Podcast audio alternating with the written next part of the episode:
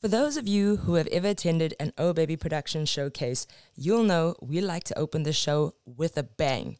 And this fifth season of What's the Tease is no different.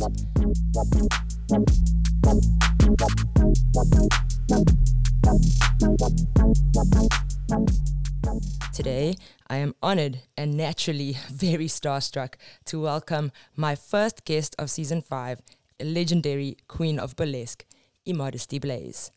Welcome to the What's the Tease stage, Immodesty.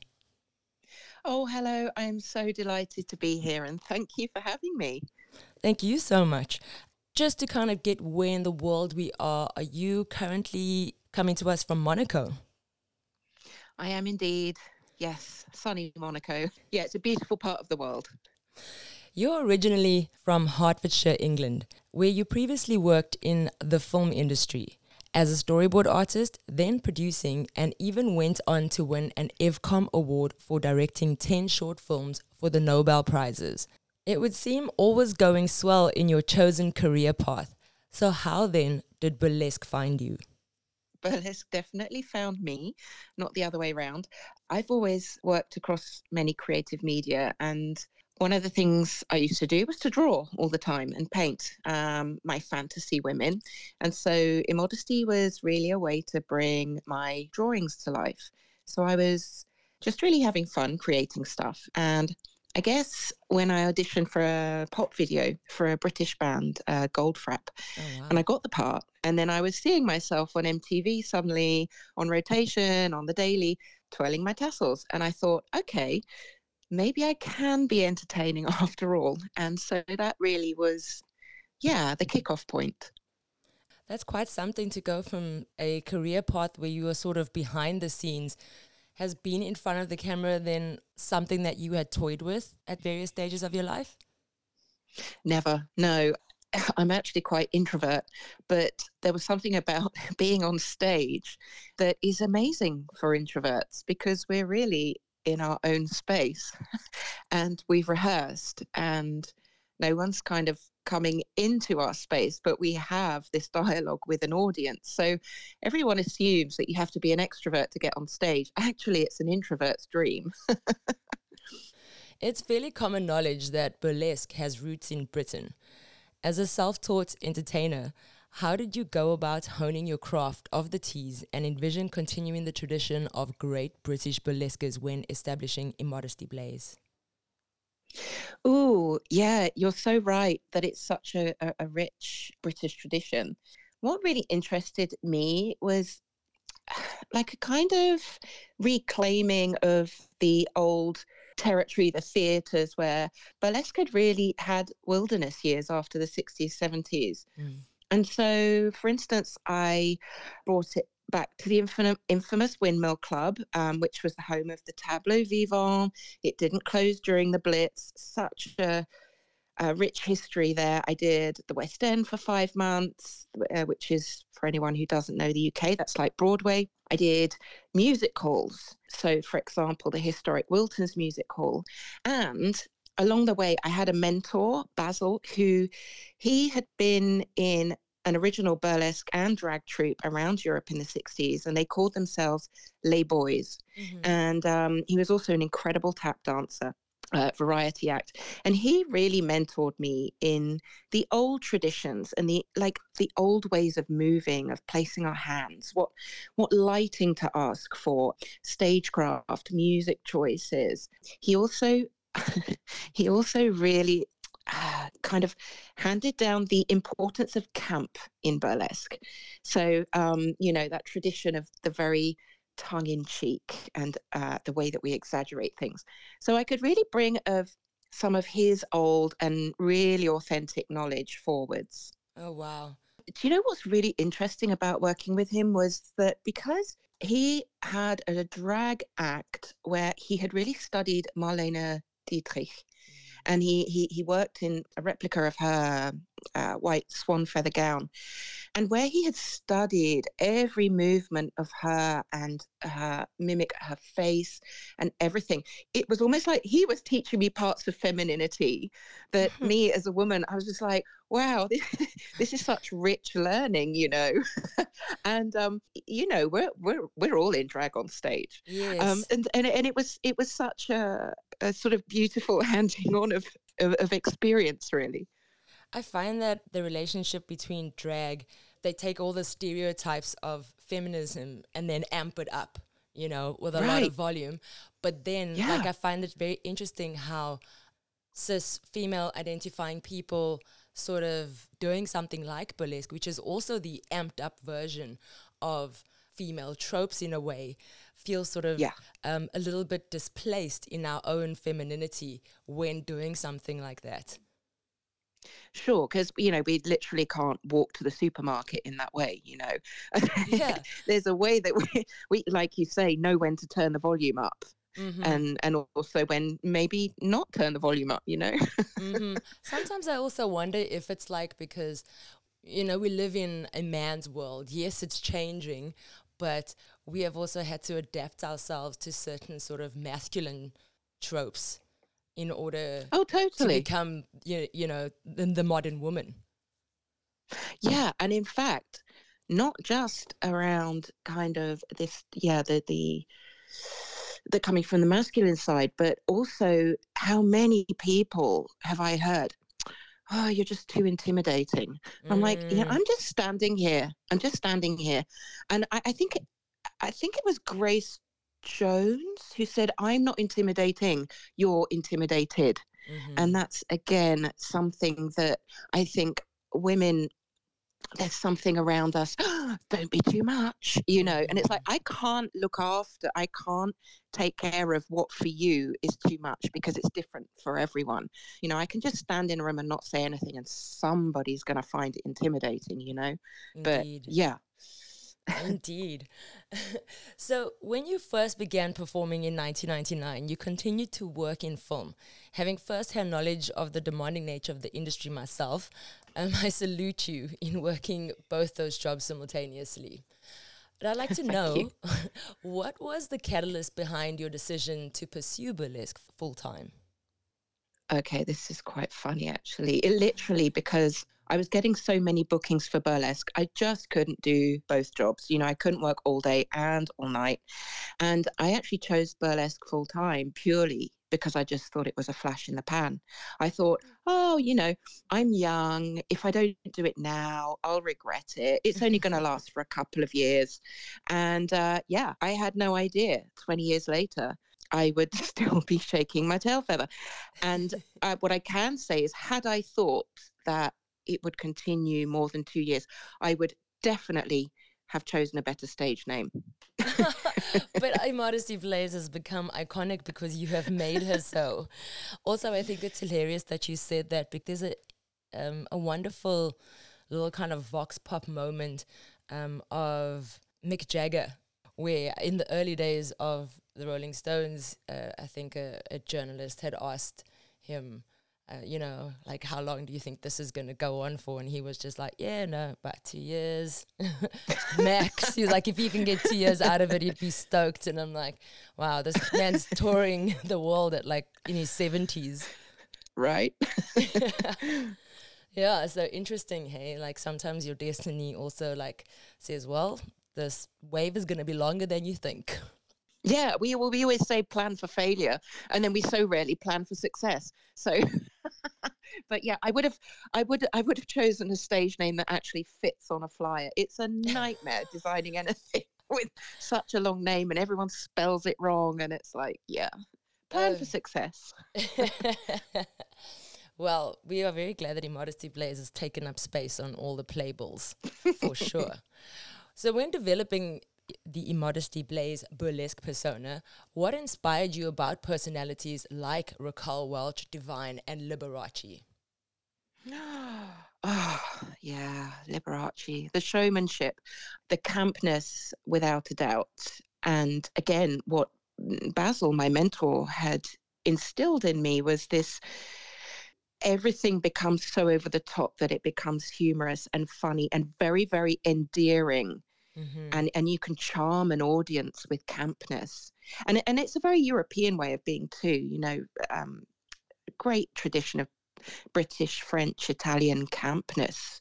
And there were other artists who I was inspired by. Uh, I don't know if you're f- familiar with Dalida, incredibly camp, wonderful artist. Uh, those uh, certain movie scenes of Marilyn, Sophia, Ava, again, the, the sort of the knowing overplaying and the showmanship. And also, I found inspiration in opera because it had that same kind of very dramatic pull. So artists like Yma Sumac, mm, uh, yes. Maria Callas, mm-hmm. yeah, they, they, that kind of very knowing, filling the stage with the drama of the moment. The, the costuming, uh, Yma's costumes were exceptional, and you know that whole package, uh, really kind of unapologetic. Um, like many folks, one of your first introductions to burlesque was watching the film Gypsy as a child with your mother. Even if one has not viewed the film, many people are aware of the gimmick scene.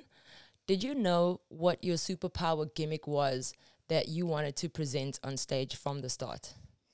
Okay, this is a great question because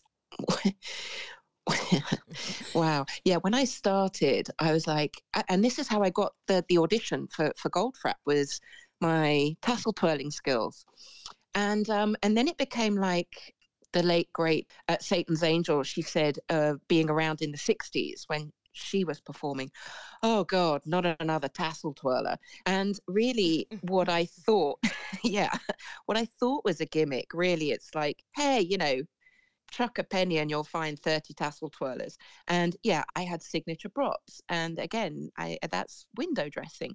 Mm-hmm. So as you're asking that, what I thought was a gimmick at the time, if I'm looking back, actually what made me different or what my gimmick was was actually my body and because you, you, just mm. didn't see girls of my size on stage and, and and what's crazy is i'm actually a really average size i'm i'm curvy but mm-hmm. um i'm a pretty average size but that was sadly shocking enough to just not be skinny so i guess my gimmick in a I don't know if it's good or bad or sad or just a bit of a shame was actually just being myself, you know, and I could just, I don't know, burst on stage and be all heels and hair and uh, titties bouncing everywhere and, you know, mm-hmm. make the room shake with my hips and, and just being a bit too much, I guess. My gimmick was not being perfect.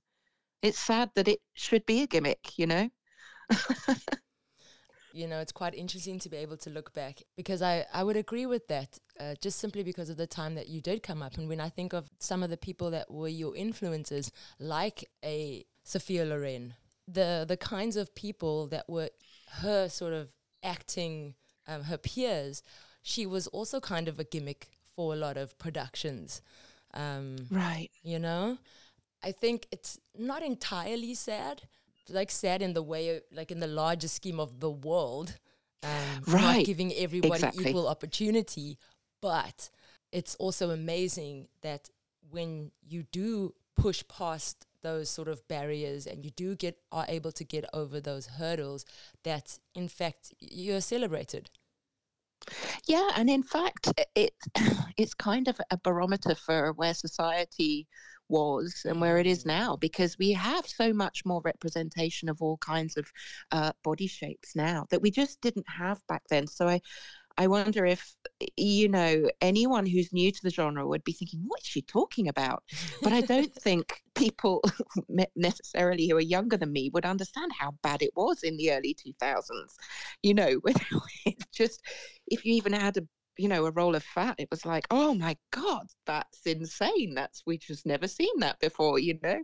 Mm-hmm. I mean, while you whilst you were blazing that trail in Europe and in Britain, you had across the pond uh, someone like Dirty Martini doing the same yes. thing, a similar thing around oh. the same time.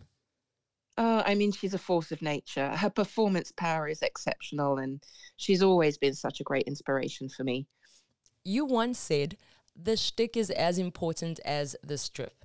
Any advice for performers creating new acts on how to find the balance of these elements?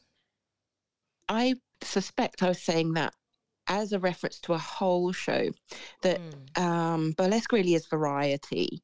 So for the whole show mm, to be burlesque, it has to have some kind of comedic or, or satirical element as a whole. But, you know, of course, there are speciality acts, circus skills, for example. They don't have to be comedic. Um, but I do believe in again, it comes back to the power of camp. Um, so building something to a, if you can imagine something, go one step further and really, you know, how big can you imagine it to be mm-hmm. over the top and make it amusingly charming and endearing to an audience that you can transport them somewhere? I mean, at the same time, you are also notorious for having, I suppose it could be part of the shtick, having oversized props. You know, I'm referring to your rocking horse, the telephone, powder puffs. But yet, you as the performer are the one that still stands out over and above these exceptionally large props on stage. I thank you for noticing that. Yeah, I mean, you have to wear the costume; it can't wear you. Mm-hmm. but um, I think that really comes down to that space where you get to know. Look, this is what I like. I'm I'm not a great pinup girl. I, I don't have doll-like features. I don't have the proportions. It's like other people do that so much better. It's knowing where you know this is for me and this style is not for me and it looks great on others or it works for other people. It's like knowing what shows off your strongest points um, and really working with that. Yeah amazing. Thank you for sharing that pearl with us. You successfully reintroduced burlesque into mainstream west end as we mentioned as you mentioned earlier in the early 2000s and one of the productions was immodesty Blaize and the adventures of walter what drives you or drove you then in your efforts for burlesque to be recognized as a legitimate theatrical genre? Oh, that was a subject very close to my heart, actually, because it used to really annoy me that there was like this real cultural snobbery, especially in the early days, that it was somehow um, not a serious entertainment form. And and also we had issues with the nudity in london at least mm-hmm. like in certain towns um, i'd have to write a report of what each act would be and then it would have to go to the police department and then sometimes they'd request a ticket to in inverted commas check what was happening on stage yeah they, wow. they they really enjoyed the show you know but that aside the idea that there was striptease involved. Mm-hmm. Um, so one example was um, at the Wiltons Music Hall, we had an official complaint from a very well-known actor who was a patron, saying that we shouldn't be allowed to perform burlesque because that should be reserved for serious acting and opera right? Mm-hmm. And there's me thinking, hang on a minute, but Burlesque and Variety actually built this music hall. That's what it was built for. and it's a form of entertainment that's bringing people joy. You know, he wouldn't have complained about a comedian or a pop act being on stage. Mm-hmm. So it really, really fired me up to just reclaim some of that original space. I was like, okay, you know what? I'm going to get this in the opera house and I did. And I'm going to put this in a palace, and I did. And mm. I, am going to take it to a historic theatre. They want to, you know, they want to tell me this isn't proper, you know, or legitimate entertainment. I'll show them. Mm-hmm. And I mm-hmm. was like, you know, huge music acts or artists. I was like, this burlesque still deserves to be alongside this. You know, it's beautiful, it's funny, and it's entertaining. So, yeah, it did. It did put a rocket up my butt to uh, prove them wrong. We built this city on tassel twirling. As part of this mission, you also beat TV censorship by performing a full showgirl striptease on ITV's The Paul O'Grady Show, as well as on Italy's Dancing with the Stars. What was the response of these performances from the networks and the viewers? Oh, I mean, it was fantastic. People just love burlesque. Mm-hmm. Um, I mean, legal we were all over it of course they would mm. check every second uh, you know my costume had to be checked before you know i had to sign disclaimers they don't want any kind of Janet Jackson wardrobe thing going on. Mm-hmm. Um, but the experience, uh, you know, apart from having to jump through hoops, I didn't mind because I was like, oh, that's fine. You mm-hmm. know, I get it. And the experience was was massively positive. And a funny story um, was I actually I even did a I even did a strip tease on live radio. Oh wow! Which with like a webcam or no webcam?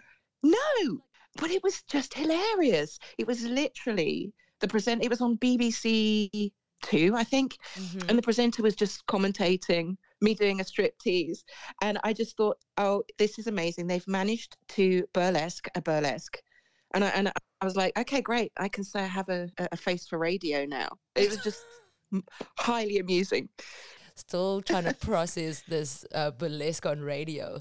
And, you know, right. with the advent of like how ASMR is now a thing, it got me thinking about burlesque ASMR, like striptease ASMR. Like, what is that? Mm. The sound mm. of Velcro, you know, and then yeah. like, do you imagine that that's what is that? What is that? Corset zips. it could be quite interesting. You've described your journey in burlesque, uh, and we have covered a little bit of this earlier, as being a full figured woman in a skinny girl world, and at times had received cutting reviews and commentary around your body. How did mm. you find peace with your body and be able to shut those voices out? Well, I mean, I already had peace with my mm. body. And I think that's what people had a problem with. Well, the ones who did, the ones who wanted to, you know, write a snarky comment in a review. I think it was the fact I was not dissatisfied with my body, that I wasn't kind of hanging my head in shame. It was like, oh, how dare she be enjoying her body?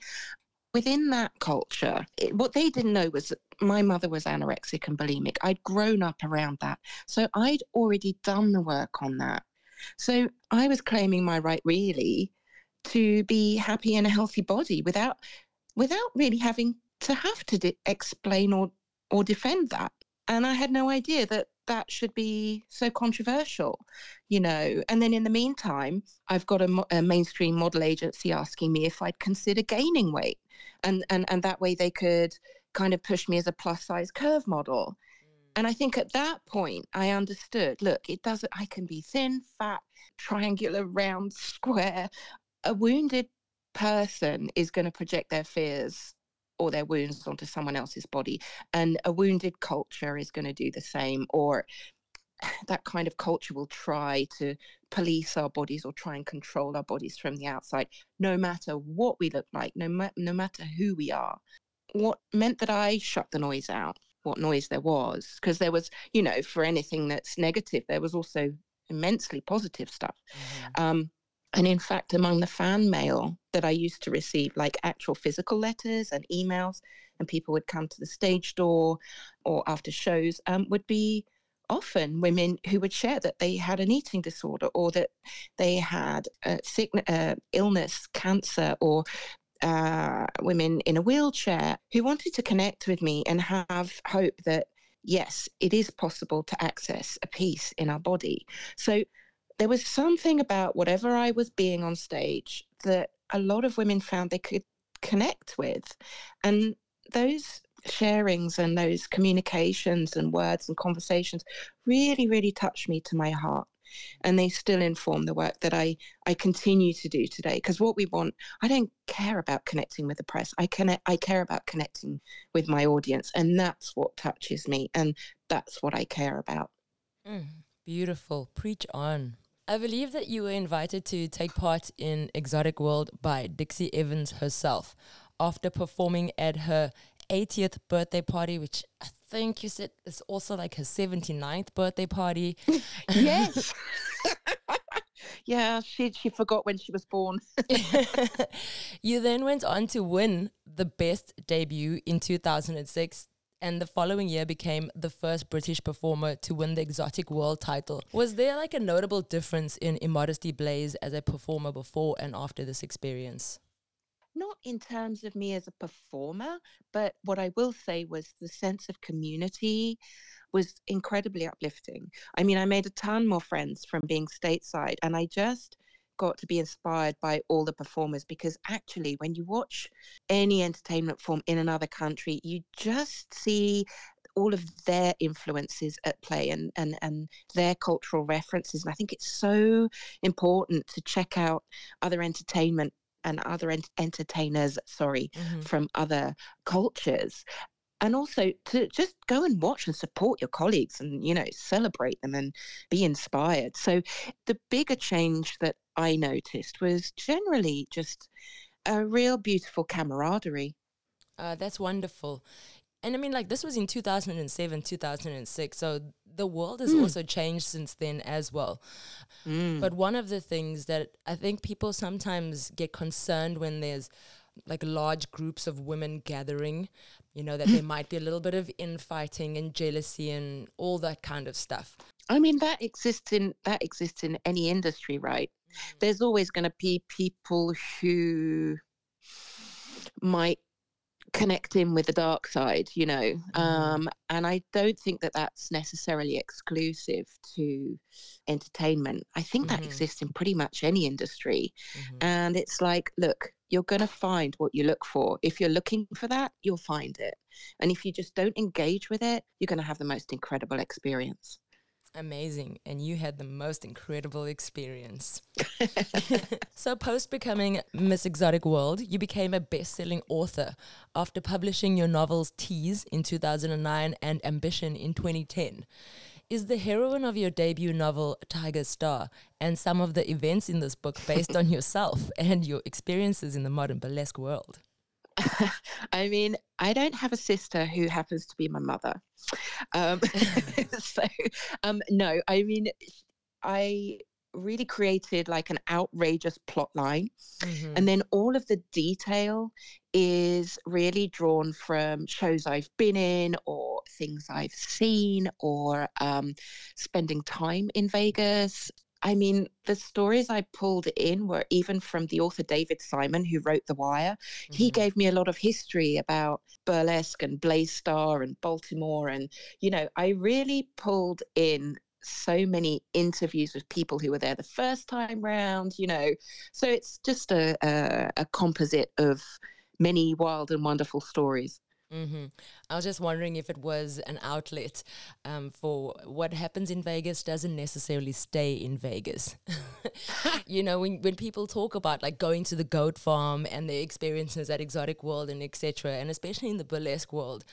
So I was just wondering if this was possibly an outlet for you to be able to to say those stories without naming names.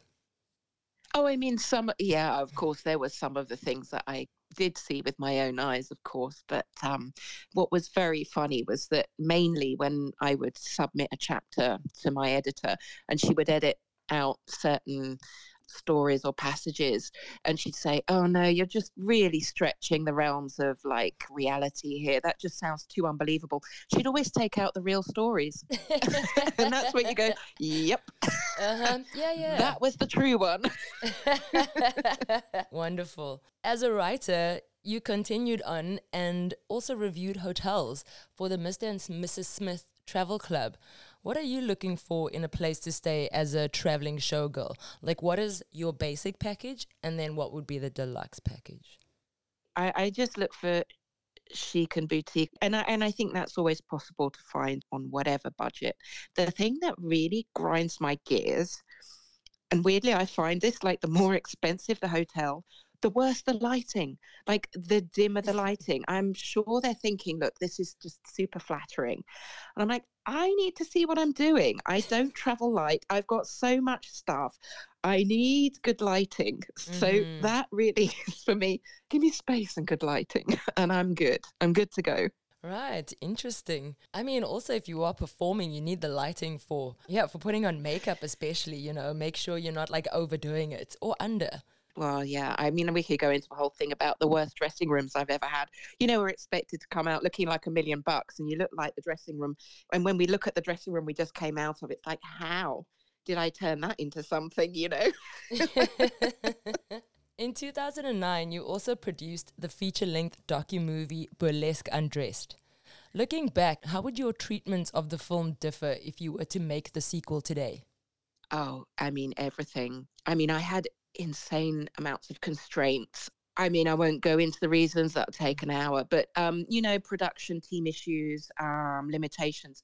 You know, there was a whole other shoot's worth of footage that couldn't be used. You know, it amazes me that we managed to get it made. So one of my, you know, people always say, "What's the best advice you ever received?" And I always say, accommodate but never compromise. And yet, that was one project where I really feel like I compromised. And so it would be an entirely different film today. And I didn't take my own advice. But I am still proud of what we managed to produce, even with all of those constraints. And it's still being run on Sky Arts 10 years later. It's done really well. It's been in the top ratings of their documentaries of all time. So, you know, sometimes you stand back and you go, look, the, the project didn't finish how I'd envisaged it, mm-hmm. but it's mm-hmm. so hard to sell any pitch for any project. And it's a feat in itself to get anything made. And so for artists who are, are you know, pushing through on a project, you know, things don't have to be exactly as you imagine for them to still have great value and have an impact and do really well. And, you know, we just have to know there are some times we go, look, I finished it, let it go. And if I have the opportunity in the future, I know exactly how I would do it better. You know, that can be used in various as- avenues of one's life in general. Yeah. I think that that's such great advice. And I think that goes for uh, creating acts as well you know because yeah. the creative process is ever changing and it depends on like what stage you're going to what town you're going to be performing in you know who the audience is sometimes it does kind of have a bit of say as to what it is that actually ends up on stage. Part of that would be you know when you said compromise did you feel that at least you got the the core of the values of what you wanted to put out there out there? I mean, yes, I told the story of of burlesque, and I included performers who I loved and admired, and managed to capture some of the legends who have now very sadly passed on. And I'm just mm. delighted that I was able to capture that moment in time. And you know, it's sad because I knew what was available and what it could have been, but also I'm glad that I captured what I did. And it would have been even sadder had I not pushed forwards and gone, okay, it can't be what I wanted, but mm-hmm. I'm still proud of it. And, you know, I think the heart is still there. Amazing. Well done for that. How did the knee injury you experienced, which kept you from performing for several months, spur you on your journey in therapeutic coaching? Ah, thank you for asking me this because it was such, you know what, when everyone says when you fall down and you got to get back on the horse. And that really was a moment where I was like, damn it, I had to cancel a European tour, which was heartbreaking. And I'd worked so hard on it. And um, I couldn't uh, get on stage for six months, and physio didn't really work. And so I thought it was a curse at the time. And then as I look back, I'm like, oh, you know what? I'm so glad that that happened. I mean, it really took me down the rabbit hole of mind body healing, mind body connection. And, you know, a lot of the time when we're on stage, we have to disconnect from our bodies so that we can be in the moment. We shut everything out so that we can perform exactly, you know, as we wish to sometimes that means, you know, I'm not listening to my body. I don't listen to, you know, how tight that corset is or whatever. Yeah, it really led me back to reconnecting with my body. It led me to begin professional trainings and I certified first off in eating psychology and then I went on to train for the next six years in various therapeutic approaches, uh, trauma informed um, approaches. And so, fast forward to today, and um, especially then throughout the lockdown, I evolved my body compassion approach. Um, so I work with people for body image uh, recovery, which is very, very close to my heart throughout mm. my journey on stage. Um, really helping to help people to guide them into healing and transforming their relationships with their body. You know, it's as I say when I was talking about the kind of people like the fans who would come backstage or send me letters who um, had a deeply uncomfortable relationships with their body and you know would share with me how they really yearned to find some peace in their body i wanted to connect with them that went in a deeper way than just you know, flying the flag on stage or flying a feather.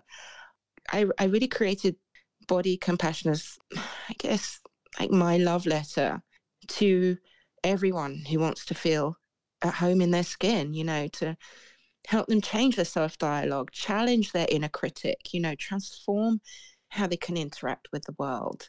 We all have an audience, whether that's daily life or whatever it is, you know. Mm-hmm. And when we're, it makes us scared to express our desires or who we really are or accept who we really are if we're kind of carrying this fear in our bodies. And, you know, every person deserves to connect with their home in their body and you know their essence who they are no one deserves to feel shame around that you know no matter what's being said around them or happening in the world around them it's that that's our right mm-hmm. so yeah i created the body compassion approach really over years um, seeing with my own eyes from my childhood experiences of anorexia bulimia um, through what i saw from the stage um, in the in the press, in my audiences, what's really been happening under the surface in our culture. So, Modesty, where are you mostly putting your energy these days? Is it more sort of towards your body compassion work, or does burlesque still kind of take up quite a bit of your time? I'm absolutely putting energy into growing and, and sharing body compassion because it's just so important to me. Mm-hmm. Um, however, what I will add to that is that I do make sure I put my energy into continuing to perform for a very special reason. Because I really, really do want to be actively participating in the dialogue around age.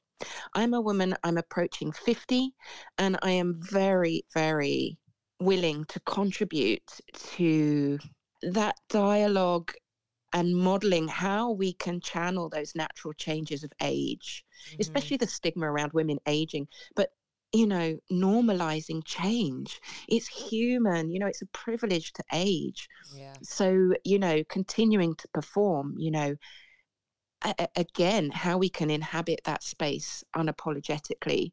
So, my work is far from done as far as goes continuing to keep the feathers, you know. mm-hmm. Oh, yes. You have rightly been credited as a figurehead of the 21st century burlesque renaissance in Europe. And from the onset, you carved out a space for yourself in a genre still taking shape in the modern world and created productions steeped in fantasy, ultra glamour, and escapism. Escapism. escapism. Escapism? Yeah. English eludes me. The 20 years on and in the game, what and who excites you about the art form and its future? Do you know what? Actually, um, funnily enough, fi- you know, finding the positive and the negative of everything. Mm-hmm. During COVID, there was some amazing creative stuff that came out of that. I mean, if I find an, an example, great performer who I love, Violet Chachki, who did an mm. incredible live stream during lockdown. Mm-hmm. You know, mm-hmm. all kinds of inventive ways with all kinds of performers just bringing the genre to people's homes under the circumstances that they were given through different media. You know, so I think it's intriguing as technology brings us kind of more into virtual worlds. Mm-hmm. Um, how people are going to work with that. I mean, I love how burlesque really over 20 years has married with cabaret, variety, circus, immersive theatre, performance art, you know, all the doors really are open and there's stage space that, you know, we could never have imagined 20 years ago. Mm-hmm. So I, I think, especially for the younger performers who have a better grip of technological blank canvas that we have, it's immensely exciting. And on the flip side, the OGs are getting older, like me, you know, I'm excited to see older performers continuing to be in that stage space. You know, like I think about how Mae West continued to the age she did to her 80s and mm-hmm. Marlene Dietrich and Yma Sumac, you know, that excites me. You know, some of the finest performances that I've been lucky to witness from the wings. James Brown in his 70s, six months before he died, Eartha Kitt six months before she passed. You know, when they get to that age and their craft just becomes, it's like gold. It's just mesmerizing to watch. So I'm actually excited by both sides of the creative spectrum on that. Well, Immodesty, you've had such an illustrious career to date, and I don't have nearly enough time to cover all of it. So, what I'd like to ask is if you could just enlighten us as to what you have coming up that you would like us to pay particular attention to. Sure. Well, I mean, the obvious place to to hop on over to my website and pop yourself on the mailing list for body compassion if that's something that interests your audience. You know, I've always advocated for body acceptance and really challenging a cultural dialogue towards, as I say, connection, connection and compassion and advocacy. I'd like to think that it's what I've done with burlesque right from the start, you know, mm. reclaiming its space as a genre on stage, our space in the way we wish to express ourselves on stage. And then um, I'm getting older. I see too many women in unhappy in their bodies. Rhinestones have their limitations with that a bit. And um, there's a bit of a toxic dialogue, especially with social media, that's kind of based on our surface, you know, mm-hmm. constantly being called to mask ourselves. And, you know, there's work to do on this. As far as I'm concerned, the gloves are off. You know, I've got work to do. or the satin gloves are off, I should say. But yes, I will still be shaking my tail feather, aging like a fine wine, I should hope. But yes, you will see me around Europe during this summer as well on stage. Oh, that is fantastic to hear. Just one more time, I just want to say thank you to Immodesty Blaize. We will be following the ongoing evolution of your phenomenal career. It has been such an honor to interview you and thank you for spending time with us right here on What's the Tease. Oh, well, thank you for such kind words. And it's been absolutely delightful to speak to you, really, and hear your your wisdom and your comments as well. Thank you. Thank you so much.